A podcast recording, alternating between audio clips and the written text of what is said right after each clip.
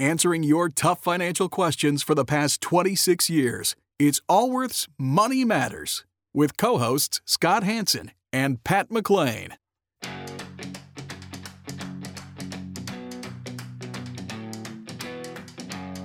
Would you like an opinion on a financial matter you're dealing with? Whether it's about retirement, investments, taxes, or 401ks, Scott Hanson and Pat McLean would like to help you by answering your call. To join Allworth's Money Matters, call now at 833 99 Worth. That's 833 99 W O R T H. Welcome to Allworth's Money Matters. I'm Scott Hanson. I'm Pat McLean. Thanks for being part of the program today. Our last show of 2019. It is. Both myself and my co host here, we're both financial advisors, certified financial planner, chartered financial consultant. Spend our weekdays with people like yourself and come here uh, on the weekends to be your financial advisors on the air. So, whether you have an advisor you're working with now, or advisors, or you uh, doing things yourself and just want to increase your education, we are glad you're part of our program. And um, frankly, this show would not be as good without um, our listeners. We tried. We tried to do a couple shows with um, without without callers. without callers, and um, it. I, f- I found it boring. That's just talking. Well, you know what I appreciate about the call? By the way, if you want to join us, our contact number is 833 99 Worth. 833 99 Worth.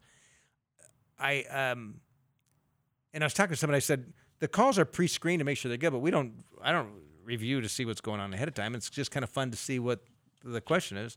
And it's, I mean, it's one of the things I enjoy about being a financial advisor all these years. While I personally don't have many clients that I, I, I work with personally, um, I enjoy kind of the uh, some of it's a bit of a puzzle trying to figure out navigate. There's a lot of things to navigate through, and it's I find it interesting, Yes. intellectually challenging, It's- well, we- stimulating, I should say. We uh, so I this has got to be eight, seven, eight years ago. We met with a program manager at a radio station, and he said, "You know, boys, you need to quit taking calls because people just want to listen to you, and uh, the, the calls are distracting. They break up the show." I'm like, I remember that. I'm like, well, how's that work with it's a financial talk show? This is not an infomercial where uh, we try to sell you on a particular product. The calls And nor is it it's nor is it um, an opinion show where we're talking about political opinion or it's not just us dispensing our opinion. we are dispensing an opinion around financial topics. Yeah, but it's not like, and I could, and I think at the time the trend was that, um, you know, the, the the your typical talk show where it's about politics or whatever's going on in the day, and you get other people will call with their opinion. And I got to admit, sometimes I'm listening to, uh, and I don't listen to a lot, but sometimes I listen to a program and someone calls, and I'm like. I don't. I don't care about your. I, I actually care about the host's opinion because I find him interesting or her interesting. But the callers, I don't always find terribly interesting. But I think this is a very different thing because this the situations tend to be interesting. Uh, people's financial situations. It's their and how they're financial dealing life, not their opinion on Yeah. whether the we is doing the right thing or the Democratic Party or whatever. That's irrelevant. We tried it for two or three weeks without phone calls, and we found a. I, think it was quite longer than that. frankly, I I hated it. Well, I don't like hearing you talk that long. I know that. nice, nice, nice, nice. All right, let's uh let's get to these calls then. If you'd like to join the show, 833-99 worth. That's 833-999-6784. Yeah, let's uh, start off here in the Bay Area. We're talking with Debbie. Debbie, you're with Allworth's Money Matters. Hi, guys. Thanks for taking my call. Hope I don't sound too boring. Thank you. So, here's my question. My husband and I decided very early on that one of us would stay at home, be the stay at home parent. Um, now that our kids are up and gone, we had some questions about retirement. My husband has a school retirement, although he's also worked definitely more than one job in, over the years, and he's paid into Social Security. hmm um, it's our understanding that he's not going to be able to access that. But as the non working spouse, would I be able to access that? And is it any different if we're divorced? No different if you're divorced. Um, the you can receive a spousal benefit on it, but the spousal benefit is going to be roughly 50%, assuming it was taken at the normal retirement age, 50% of the Social Security benefit. So your husband will receive a some benefit from Social Security. And he paid into STRS, not PERS, correct? That's correct. Okay. And did not pay, and while he was paying into STRS, did not pay into Social Security. No, he did. Uh, uh, not through the job as as a teacher at a school, but he paid in through other side jobs that he had into Social Correct. Security. Okay. Correct. Yeah, but probably if you look at each year, it was a small amount in the side jobs. No, actually, it wasn't. That's, Oh. that's the deal is that he's always worked from his computer. So as long as his computer is open, he's working. Okay. Um, and there were years that he did as much in that side income that he did as working as a teacher. Okay. Okay. Okay. So th- there's benefit. How old is he now? He is 52. And when do you plan on retiring? Um, he's actually going to be retiring in the next three years. From school? Is he going to retire from the uh, part time work? Um, he's already left the part-time work, so yeah, he'll, he, he it'll be more like a full-time retirement when he does retire. Okay. Um, but he may work on the side just to stay busy. And do you have And- any? Scott. It sounds like Debbie, your concern is what you want to try to figure out. It sounds to me like there's maybe some challenges in the marriage, and your concern is that what Social Security benefit might you have at uh, when you hit normal retirement age, Sure. right? That's Well, I didn't hear that. what she asked about divorced. I know, but I was thinking that uh, it, uh, that it may not be about divorce, other than is, is there more benefit coming to the family if there is a divorce? You know, it's it's a few things. It's it's maybe just the fundamental unfairness of being a stay-at-home parent and having the other parent work as though the stay-at-home parent is working. You know, it's still two incomes in the same household, but the benefit winds up being reduced because one of us were home full time. Okay, so and and the and you know, I'm not trying to justify a good, bad, right, wrong. The the, the, the reason for that is because there's one person paying into Social Security and the other person was not paying into Social Security. Right. but but, but so the But they in- were paying into Social Security in addition to paying into their own retirement. That Yeah, as so far as we're, there's- it's we're- called- you it's- know the rules. He yeah. cannot pull that retirement. th- Well, but that's you not, can. that- that's not that's not necessarily true because the rules, Scott. You want It's, to talk it's about? It's called a windfall elimination provision, which I know you really love the term of that because you're already talking about this doesn't feel, feel fair. It's a windfall elimination provision, which essentially um, it doesn't uh, enable someone to to double dip, and, it, and the reason f- it's a complicated formula, but they've, they've determined that those who are paying into say STRS, state teachers retirement system and not paying into Social Security that during that, the time they should not get benefit from from those years. But when there are periods when they're paying into Social Security at the same time, they will get benefit. As an example, there are other government jobs where people pay into both the government retirement and into Social Security, and they get credit for their Social Security. So, part of that is because there is no dollars actually going into the Social Security. So, this windfall elimination provision that you actually read about, if you look this up, um, if you go to uh, some sort of search engine and look up the windfall elimination provision, because his income was uh, almost equivalent to his teaching income over those years, won't be affected uh, that much by the windfall elimination provision. It's not like they said, oh, you know, Debbie's husband doesn't get any benefit because he had this uh, other job. He'll get all the benefit from that. It's gonna this this will be a challenge for you in your own planning for retirement, though.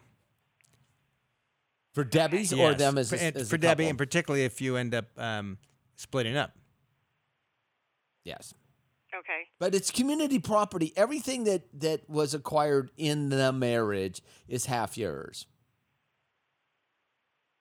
as the his his pension. as is his Social Security as well on this particular situation. So if you're going through a dissolution of a marriage, everything that was acquired in community property is half yours, including Social Security and pension benefits. Okay. Does that help? But but that It ben- does. but, but but the benefit, the windfall elimination provision, that i- i- it's it's designed for someone to not have had paid into Social Security to not receive Social Security benefits under a normal grid, right? That's what it's for. But because your husband's income was uh, equivalent to, on both sides, it won't be affected um, to the degree that it normally would on a windfall elimination provision. Okay. But it's not. But it's not. It's it, in in order to estimate what the value of that Social Security and uh, uh, the windfall elimination provision will be on the both of you going forward will take a little bit of work. Okay. All righty. Well, I will read up on that. Thank you. All right, Debbie. that. Wish you well. And I, a, a couple things I was thinking about this. It's a hard, I'm sorry, Scott. That's a hard conversation to have on the radio. Yes, I mean it's they're hard. It's, it's a challenging thing. What I can say is I was thinking of two things there. One, if someone's going through divorce, if- you're finding yourself in that position, you, you need to realize that not not all assets are equal. So, as an example, I'm just going to let's say $100,000 in an IRA is not the same as $100,000 of equity in a house. Why, Scott? Well, the way ta- you, we need to look at things from an after-tax perspective. That IRA will be taxed one day at whatever one's marginal tax rate is at that particular time, so or uh, effective tax rate. So it could be that uh, that hundred thousand dollar IRA is only worth seventy five thousand, or eighty five thousand, or sixty five thousand, or fifty thousand, depending on what someone's tax rate is.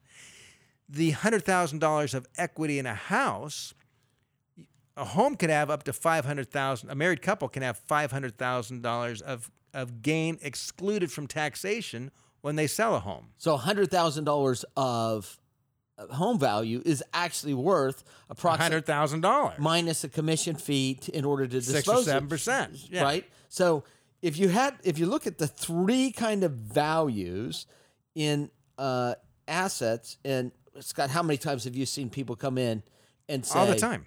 "Okay, I'm getting a divorce. I'm taking the hundred thousand dollars in the IRA." And by the way, if you're getting divorced, you you you want to seek some independent financial counsel at the same time. And and we see this oftentimes drafted by attorneys that think about the law and not about the finances behind Well, a it. lot of there, a lot of them are. That's So- I, I'm not an attorney. I don't understand divorce law. They're not financial advisors. They don't understand investments and and the taxation. And like at the same time, if you had hundred thousand dollars in the savings, in a regular savings account, what's the after? What's the value of that? It's a hundred thousand, right?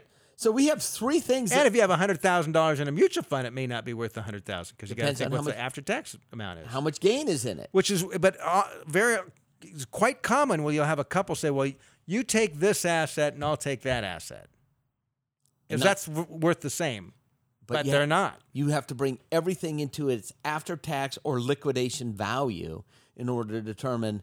Uh, an equitable split. yes, in in the d- dissolution of a marriage. So, and the second thing I was thinking about with, with Debbie's um, comment, her call, it, it, and I've been thinking about this, if, and maybe it's just the stage of life that I'm in. So, um, I'm in my early 50s, as my wife is. My wife worked for five years. She got a degree in finance, worked for fi- Intel for five years, got pregnant, and she wanted decided to stay home and raise, be a stay home mom. That's what she wanted to do, uh, which I supported and um, she's uh, I mean uh, with when our youngest uh, natural child went to college, she could have went back in the workplace if she wanted, but she chose not to, and and we just didn't need to from a financial standpoint. But certainly have encountered many clients and a lot of uh, people in our peer group that one has stayed home, and now at this time, it's really important that one gets back goes back to the workplace, or there's a divorce, and someone like Debbie who had who had called who had all these years out of the workforce, bright, skilled, intelligent, oftentimes college educated, had a career, put their career on hold, and it is challenging for them to re-enter the workplace. It is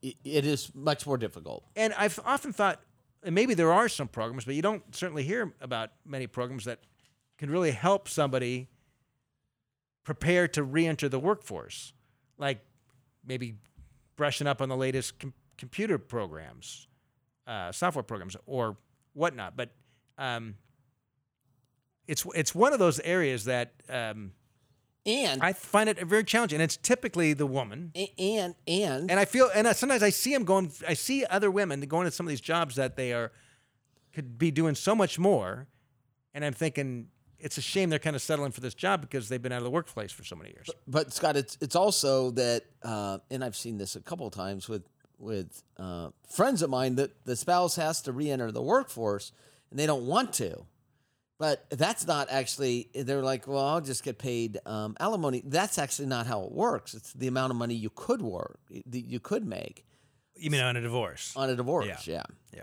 Well, that's it's, um, challenging. yeah. But from a financial standpoint, don't get divorced. I mean, I mean, spend the money on counseling first. It's gonna be a lot cheaper than everything else. I mean, if you can avoid that, and and obviously to find a way to have some peace and joy in your life living with this other person, um, that is clearly uh, something beneficial rather than um, financially. It is disastrous because now you've got the you've had an income that has supported one household, and now you've got to do two households. It's very expensive. Uh, let's continue on here. 1 99 Worth is the number. We're in Denver talking with Cheryl. Cheryl, you're with Allworth's Money Matters. Well, hello, Scott and Pat. Hi, it's Cheryl. a pleasure to speak with you. Oh, Oh, well, thank thank, you. you. Um, I love your podcast, and I greatly appe- appreciate the conversations and advice that you offer. Well, Thank you. Thank you. You can Um, keep talking all day.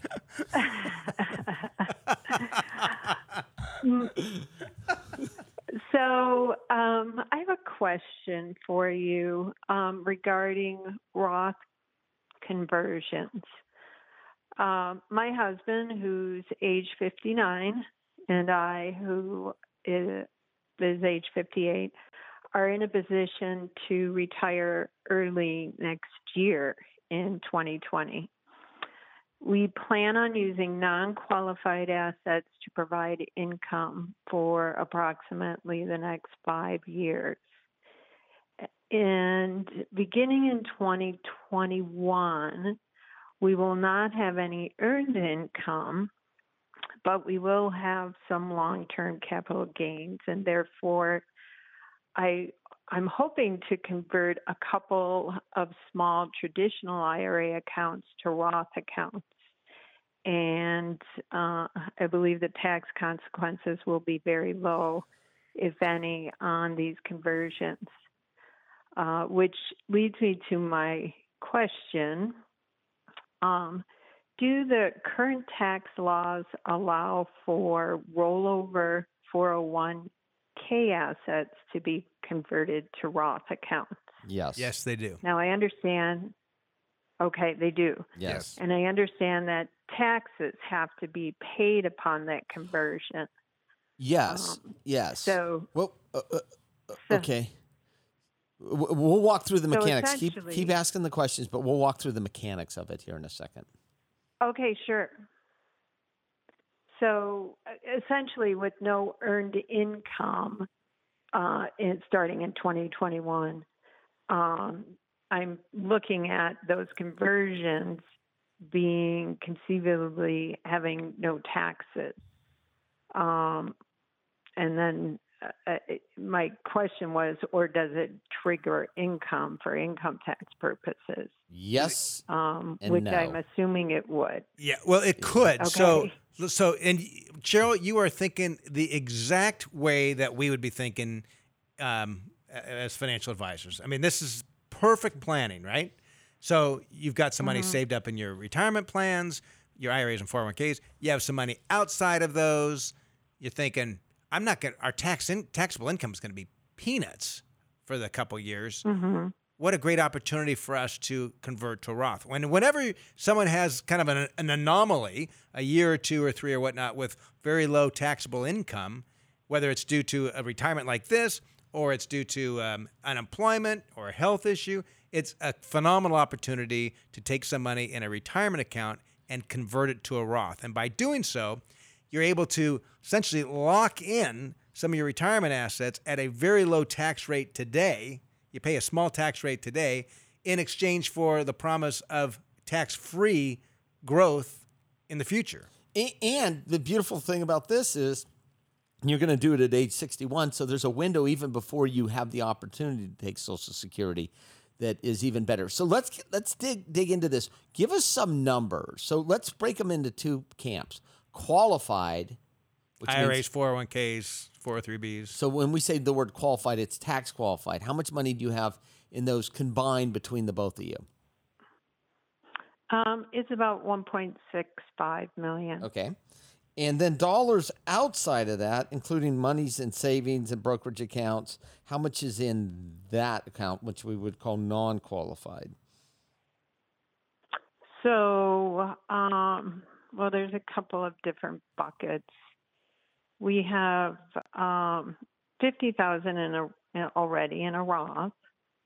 Um, we have another uh, two hundred and fifty thousand that's in an inherited Roth, It's in an inherited, excuse me? and Roth. okay. it's inherited Roth. Yeah, don't take any more than the required minimum on that one.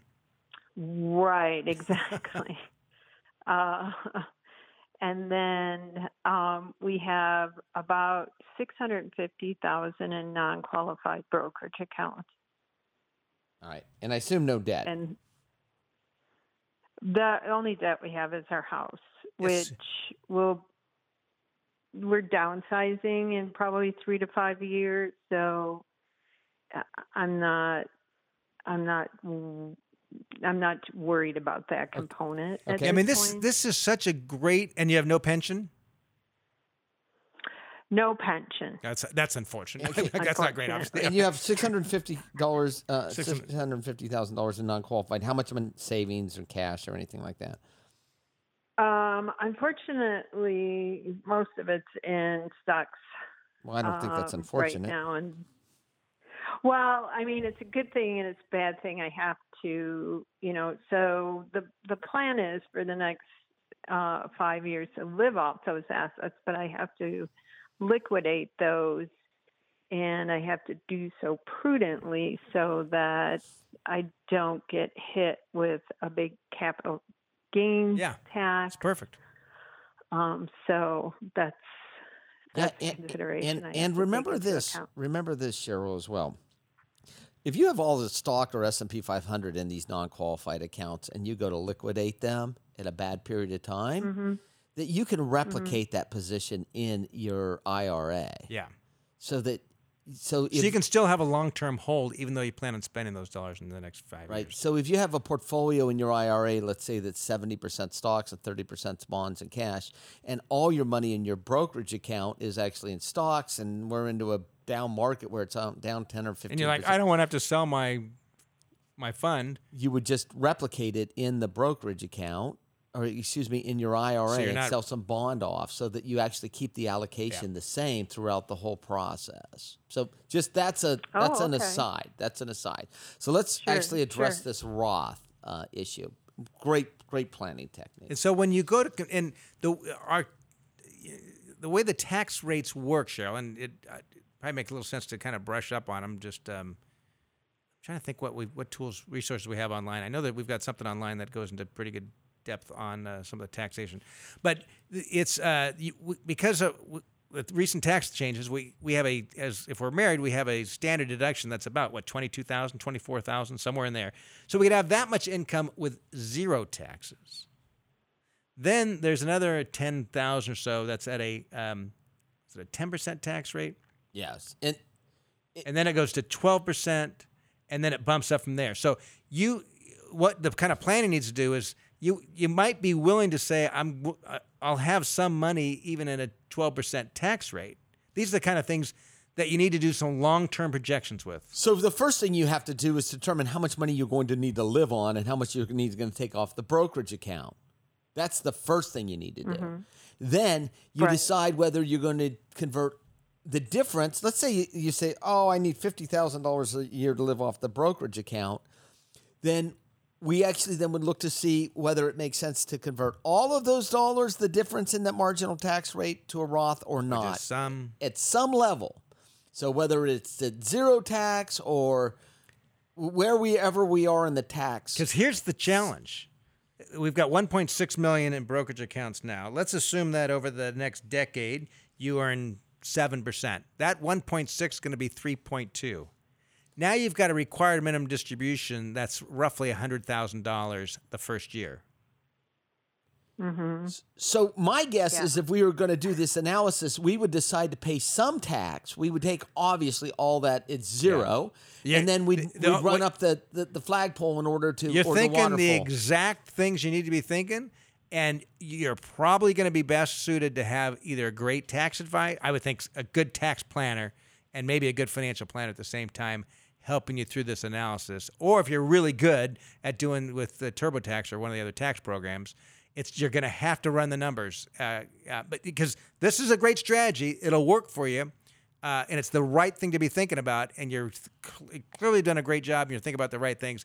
You're just going to have to run the numbers to see the best strategy. We're going to take a quick break. Stick around for more Allworth's Money Matters. Can't get enough of Allworth's Money Matters? Visit allworthfinancial.com slash radio to listen to the Money Matters podcast. Welcome back to Allworth's Money Matters. I'm Scott Hanson, I'm Pat McLean. and uh, glad you're sticking around. And if you want to go to the, uh, would like to join our show, would love to take your call. 833-99 worth.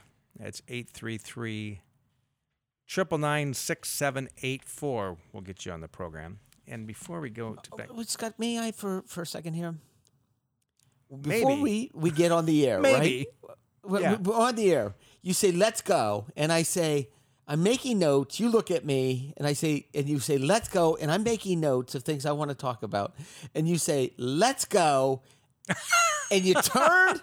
I said explicitly, wait a second.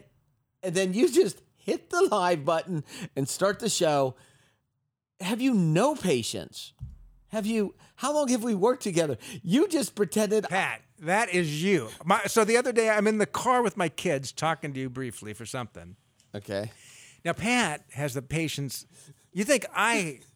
Come on. Okay. That's, So, Pat, when you're talking to him on the phone, um, he often will hang up before the conversation's over. His he thinks it's done, and his conversation's over. So you're talking. Oh, I gotta go back. And so I'm in the. There's like there's like this last week. I'm talking to you.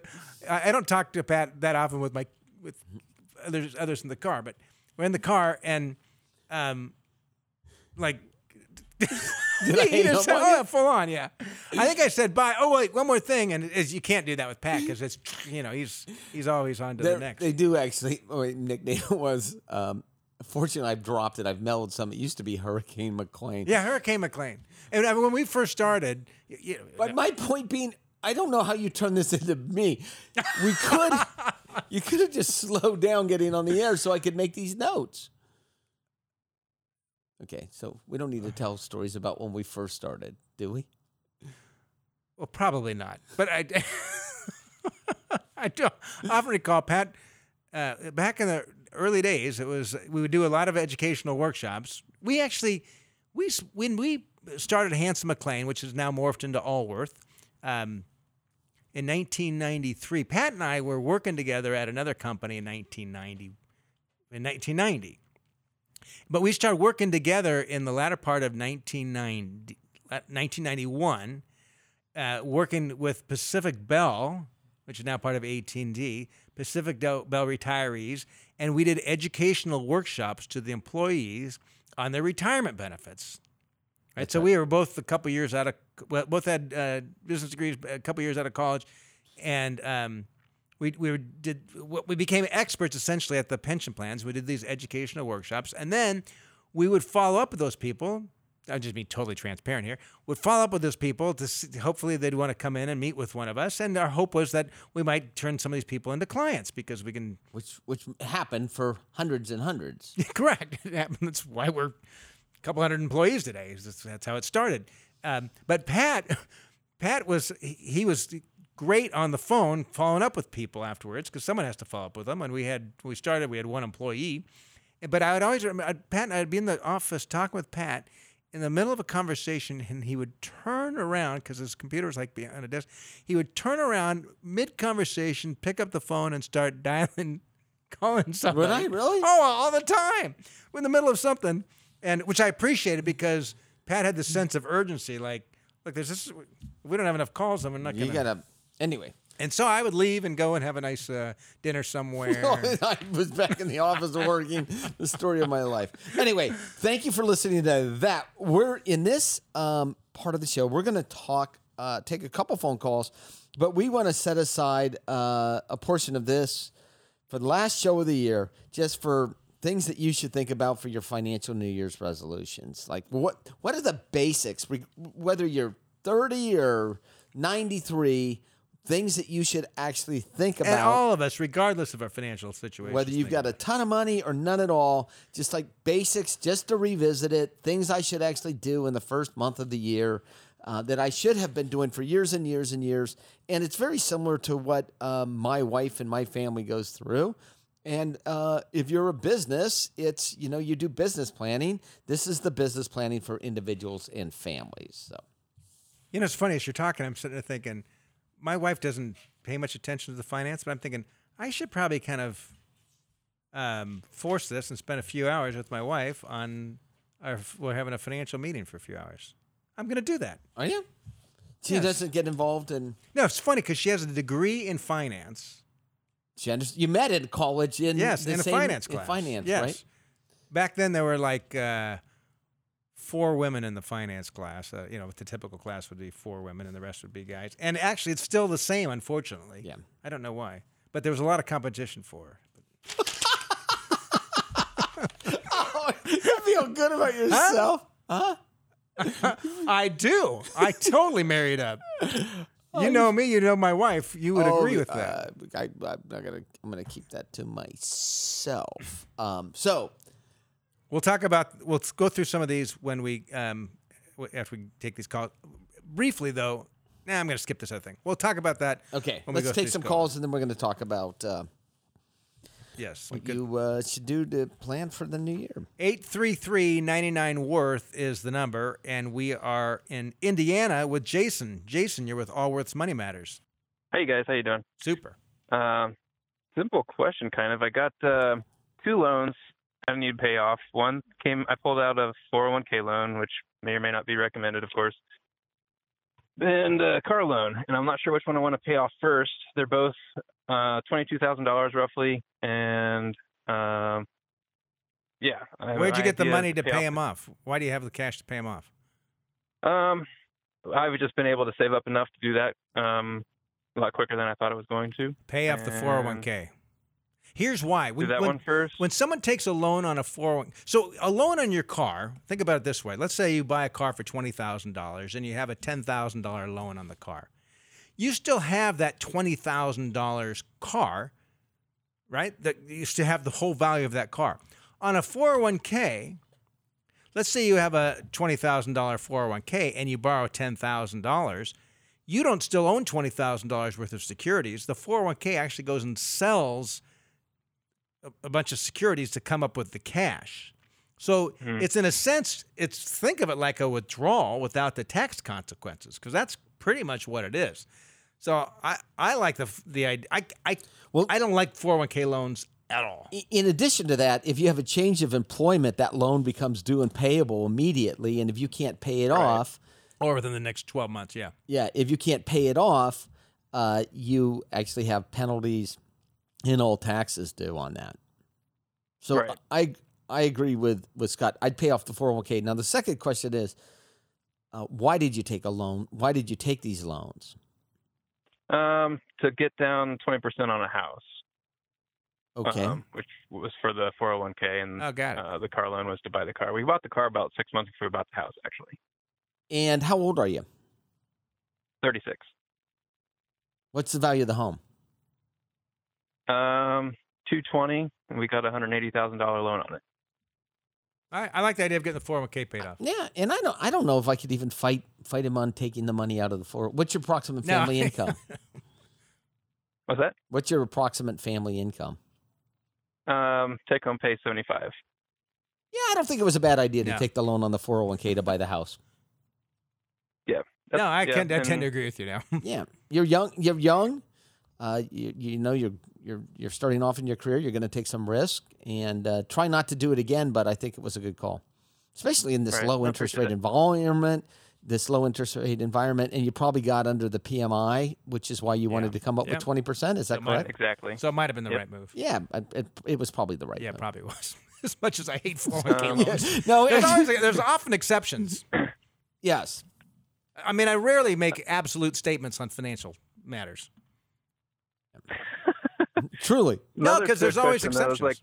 Like, I guess with um, looking at down the line, I was pitched a whole life insurance. Oh, plan, don't buy a whole and I- life policy. Oh. Yeah, No, forget I kind of like the idea of being able to take a loan out on that, but Yeah. the money to still grow. Well, well, you know what I well, You mean? can take a loan out of any asset. Why does it have to be a whole life? You can take a loan against a stock portfolio. You can take a loan against a house or a rental property. You can take a loan against anything you want. yes, yes. There's, not- that- there's nothing unique about a whole life policy of taking a loan, as much as the agents like to say there is. Y- you can have a stock portfolio. You can take a loan on against that, and they say, well, if you die, well, look, if you die, the stocks uh, get a full step up a basis. They go on tax free. Tax free. So the problem with the whole life insurance policies It's the is- people who sell them. Well, that's No, seriously. Most of them don't understand. No, seriously. Most of them do not understand the entire world of finance. Most of them do not. They they started their career with an insurance company. Their education's all been about insurance company. All the, the continuing education they have on products all is all coming from the home office, the manufacturers of the insurance products, and so they have this myopic view. They don't know. They haven't seen the whole world as much as they think they have. They have not. We started at an insurance company, by the way. Okay. And if you if you look at what percentage of whole life policies lapse, the vast majority are not enforced the whole life. And with something like 50% are, are lapsed within three years. So, Jason, And they've got huge surrender penalties. you need life insurance if you have children or there are people relying upon Big fan your of life income. insurance. Buy yourself some 10, 15, 20 year level term. Um, and that's all you need to do. Okay. Don't buy a whole Yeah. life insurance policy. I I appreciate not. that. Knock that one off the list. I would not. All right. Max out your Roths before you buy any life uh, whole life. Well, don't buy any whole life. Don't insurance. buy any whole life insurance. Okay. All right. All Appreciate right. the call. Good luck. Appreciate it, guys. All right. See you, Jason. And I get a little hot. You get a little fired up. I do because I see you see it. We all see it. we do see it. and it's people have owned it a couple years. They lapse it. They quit paying on it. And if you quit, pay, there's they just have they're- they're structured They're long surrender charges. huge commissions. Yes. And which is part of the reason for a surrender charge. That's the almost the entire reason for the center. So what happens is these insurance companies have to pay these big commissions out to the people Like that sell like- the life insurance policies. like sometimes hundred percent of the first year premiums. They're expensive. You're paying three thousand dollars a year in premiums. Three thousand bucks goes to this insurance. And the reason they have surrender charges is to recapture that commission as well as the fees of underwriting the policy if you terminate it in the early years. Right, and as long as they've got big enough surrender charges, they don't really care if you terminate it. But li- term life insurance is inexpensive and easy to buy. That's right. Let's continue on with uh, calls because uh, we always enjoy taking calls. And uh, of course, our contact number 833-99 worth to join the show. We're talking with Sean. Sean, you're with Allworth's Money Matters. Hi guys, how's Hi. it going? Good. How you doing, Sean? I'm doing all right. Um, my question was for you. I'm just getting at a point in my career where I'm able to max out my retirement, and I'm not quite sure about the rules because I'm a federal employee versus private, and all the knowledge I have is from the private sector. And I was told that our TSP, our thrift savings plan, doesn't have a limit on our Roth contributions. And I'm curious if that's true or not. Um, well, there's there's there's there's tax law that goes around the TSP. It's all under the 401k program, so it has Okay. similar lim- It's the same limits. So I don't know how someone could say there's no. I mean, you couldn't put in hundred thousand dollars a year into your Roth, the TSP. Correct. Of the 19.5 that we can put into a 401k, can all of that go into Oh, yes. a Roth versus a Yes, yes, yes, tax yes, deductible? yes. hundred percent Okay. good. Yeah. And so, as far as planning for retirement, is there a benefit to putting it into the traditional tax deductible side or the Roth? Y- can be. It can be. It time. It depends on what your income is today, what you believe it's going to be in the future, whether you're in a high tax state today, whether you'll retire But into also, a low stat, it, tax state it in the also has to do with if we if you use the if you take it before tax, you save uh, money on taxes today. The question is, what do you do with those dollars? If you spend those dollars on an annual vacation or going out to dinner or on a wine collection, let's assume you drink all the wine, then it's all then you would then it's it's so- wasted. So Scott, dig into that a little bit because uh, how, how does the average listener to this radio show or podcast understand that? Well, so here's one way. Let's say you you can you contribute ten thousand dollars. Let's say the only money you save, Sean, is in your four hundred one k. You're like most Americans. You spend what comes through the checkbook. Okay.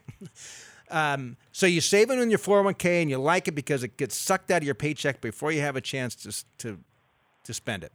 If you that te- right, I mean that's if you if you put it in on a before tax basis, you get a tax deduction of a couple thousand bucks a year.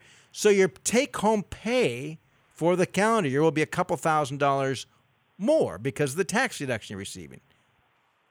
If you put it into the Roth, you don't get the tax deduction. So if I put So your, ten ta- your take home would be a couple thousand dollars less. So the que- if you if you you assume we're in a higher tax bracket today than we will be in the future, and if you take those the tax savings and you save it rather than spend it, the before tax uh, dollars. options is going to make the most sense. On the other hand, if if you will spend the tax savings, regardless of your future tax rate, if you're going to spend it, you'd be better off with the Roth. So if I put Yeah. money in, deduct it, and I'm in a 35% marginal rate when I pull it out, mm-hmm. 20 years from now, I that's still the same $10,000, I will have a net spendable income of 6500. If I put it in a Roth and I pull it out the $10,000 and there's no taxes, I'll have a net spendable income of 10,000. So Okay. not only is it tax that drives it, but Scott is 100% right. It's your behavior that actually drives this.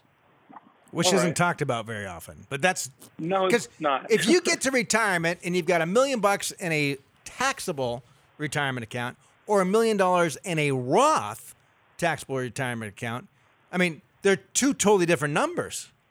They're not mm-hmm. the same at all. because No, you have not. to measure things on an after tax because that's how the only way you're going to be able to spend them What's your family income? after tax. Family income right now between myself and my girlfriend is right around two hundred thousand. Your girlfriend. So you're you're not you're not filing married. Not filed married yet. So no. what's- so mine is one fifty for the year. And you're in California. Yeah. Yes.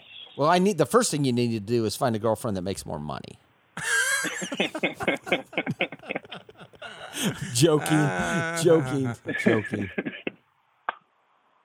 Um, How old are you? I'm thirty one. 150. Do you own a home? Not yet. I'm currently saving two thousand dollars a month on top of my retirement towards a home. Good for you. You're a good saver. It's thanks to the girlfriend. Honestly. I would take. Uh, I would use California is an extremely high tax state. You're in a high tax Mm-hmm. bracket in California. I would take the pre before tax Okay. I would as well. at this stage. And why- you're a good saver. The fact that you're saving well tells me. Remember, I kind of came back to if that tax savings is wasted, uh, then you're better off taking the Roth. And what's wrong with him making a Or Roth doing- contribution uh, now and using that for the purchase of the home? What's the, the he limit? can't. He can't do that. He can do a non-deductible. and then convert to a Roth. Which I'm also saving enough for to do the what's I guess the backdoor Roth. Yeah, I as like that idea. I do the before tax and the 401k, and then I do the backdoor Roth. All right. All right. Good job. That answers my question. And you can Great saver. reevaluate this every few years, right? As Yeah, things change. great saver. Yeah. All right. Good luck to you. Thank you very much, you guys. Thanks. Good saver. Sounds like he just started becoming a good saver, though. With the girlfriend.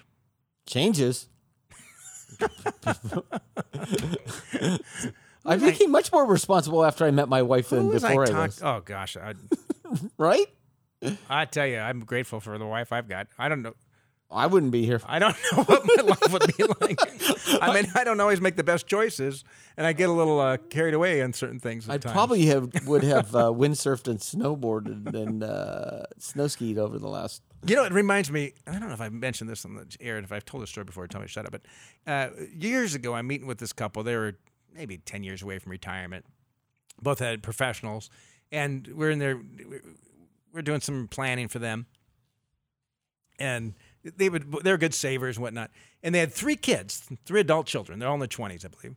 And two were they were talking about their kids. Two were very res- responsible and they had good jobs in the 401k. And then the one was in lived in Latin America and he had worked like three months out of the year, just enough to kind of survive. And then he would windsurf or mount, whatever he would do, just kind of cruise, right? Enjoy life. Yeah, right. And so they were talking about how frustrated they are with this one son who's just not doesn't seem he's not putting money towards his retirement and all this. And I'm sitting there thinking about, it, I'm thinking, I said, you know, maybe he's the one who's got to figure it figured out. Maybe we're the fools here. We go overcomplicate things. We got all these re- investments saved up, and And what did they say? well, we all kind of chuckled about it. Yeah. of, there's all part of it. That was 20 years like- ago. He's living with his parents now. I don't know. Actually, I should ask about that kid. How I'd be he's doing? curious. Well, the people go through stages in life, obviously. Yeah. Anyway. All right, Pat. So we had um, mentioned before these last couple calls that we were going to talk about some things to consider in your for New Year's. Yeah, and things that actually you should be doing on an ongoing basis. But it it's interesting. So when we track our own business, January and February are the busiest months of the year for us in terms of people inquiring into our firm about what Not we the first week in January, but cor- correct. Yeah. But and and part of it is because people actually, you know, at the beginning of the new year, like let's refocus on the things that are important to us. Um, and oftentimes, um, it's health and wealth. Um, so you go to the gym. By the way, the first two weeks of the year at the gym are oftentimes the most crowded and uh, lots of new and familiar faces. But if you're a regular, and I would imagine the weight loss programs, it's they get more members at the beginning of the year. yeah. So um, And then come mid February, we've our resolutions are all flown by the way. yeah, and they're and and, and the gym is nice again when every, all those people leave. Um, that is not encouraging to those that are considering. Yeah, it's uh, as is with uh, anything, it's consistency over long periods of time. So New Year's, you want to look at your debt. You want to look at personal debt. You want to look at uh, debt that is collateralized debt, um, and you want to look at uh, the cost of the debt. So personal debt is anything that credit cards, it would be considered a personal debt. Collateralized debt are automobile debt and home debt? Home Or mortgages boats. or boats, right? So in those things, if you've got personal debt, just get rid of it. Just that is the highest cost If of money. If you can. If you can. And it, And if you can't, then get put a plan together to get rid of to it. To get rid of it. If you've got collateralized debt, which means collateralized, there is something that is or been- against you know you know what a lot of the big brokerage firms like to do um, is is have people borrow against their securities. Why They're not really margin loans because they make money off it. But I never understood that, Scott. I mean, what if, especially if you have cash holdings or bond holdings in your portfolio that's paying less than the cost of the money on the loans? That's why you need to take a good look. And if you find that you've got assets paying less, and if you own any fixed income, you're going to have any high quality, shorter term fixed income is going to be paying less than what you're paying on a loan today. You got to ask yourself, why in the world do you have a loan? Why are you paying for the privilege of having a loan when you don't need it? and that includes home loans, automobile loans, boat loans, right? Yes. So that's it.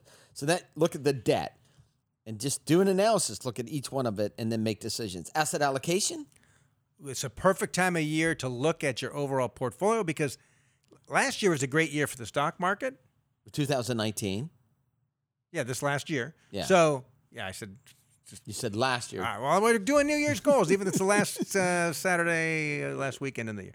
Um, so, if you've had some stocks, you are now, unless you've reallocated along the way, rebalanced along the way, you are going to be overweighted. So, it's a great time. And you might have a you might have your money invested in such a manner with an advisor of some sort where it's being rebalanced for you. If not, uh, take a look at your overall allocation because you're probably more overweighted more in stocks now. And And stocks, are, frankly, the more the higher prices go up, the more risk there is, not the less risk. and it's hard for people to actually do this emotionally. Why would you want to sell something that's doing so well? Correct, right? Why would you sell something that's doing well? Shouldn't I sell the thing that's not doing well? Right? But because Nothing's doing. It's all has. It's past tense. the mere fact that we actually can measure it means it's already taken That's correct. place. So the reason you reallocate portfolio is not necessarily to actually increase your return, it's to understand the risk that's in the portfolio. So when you reallocate or rebalance a portfolio, you're selling those things that have done well and buying those things that have done less well. And if history tells us anything, its cycles will actually cause asset classes to move not in tandem, but uh, opposite each other for long periods of time. So that's why you want to reallocate the portfolio, rebalance it. The other thing you want to look at is hey, are you putting enough or as much as you can into your savings plans, including If you're not retired, you, your 401ks, 403bs, 457s? Are, are you putting enough money into the, your regular savings on a regular basis? Are you actually funding your Roths or IRAs at the appropriate amount? Can you do more? Can you do more? Next thing you want to look at is do I have any major purchases coming up? And if I do, how am I going to pay for those? What is a major purchase? well, it could be your kid's college, That's a purchase. could be a car, Purchase. could be a big vacation, Purchase. So could be a new roof, could be, as I'm dealing with right now, new heating and air conditioning. Uh, why'd you say that on the air? You're going to just get pinged with all kinds of people now selling you heating and air. If you ping me after this, I'm not buying from you. How's that? okay. Major purchase. And, and then the last thing you want to look at is your overall financial goal. What is your plan? What's the objective with these dollars? Is your objective to regardless of where you are what are your what's your financial objective what are your financial objectives what are you trying to accomplish what would you like to accomplish Uh, is it retirement you're trying to fund? If you're planning on retirement is it being maintaining retirement? Is it having money left for your kids? Is it endowing some sort of charity? Is it What working the- till the day you die and pushing as much money downstream as possible? You have to ask yourself that question in order to you need to know where you go you're going if you want to get there. and setting those goals is the foundation the bedrock to having some financial security it really is. And if you talk to anybody who is financially independent at retirement age it started by having some of these goals. So it's been great being with you. It's been a great 2019 we so much appreciate the support that you bring to us. We so enjoy being with you. Enjoy your new year's. We'll see you in 2020 this has been allworth's money matters This program has been brought to you by Allworth Financial, a registered investment advisory firm. Any ideas presented during this program are not intended to provide specific financial advice. You should consult your own financial advisor, tax consultant, or estate planning attorney to conduct your own due diligence.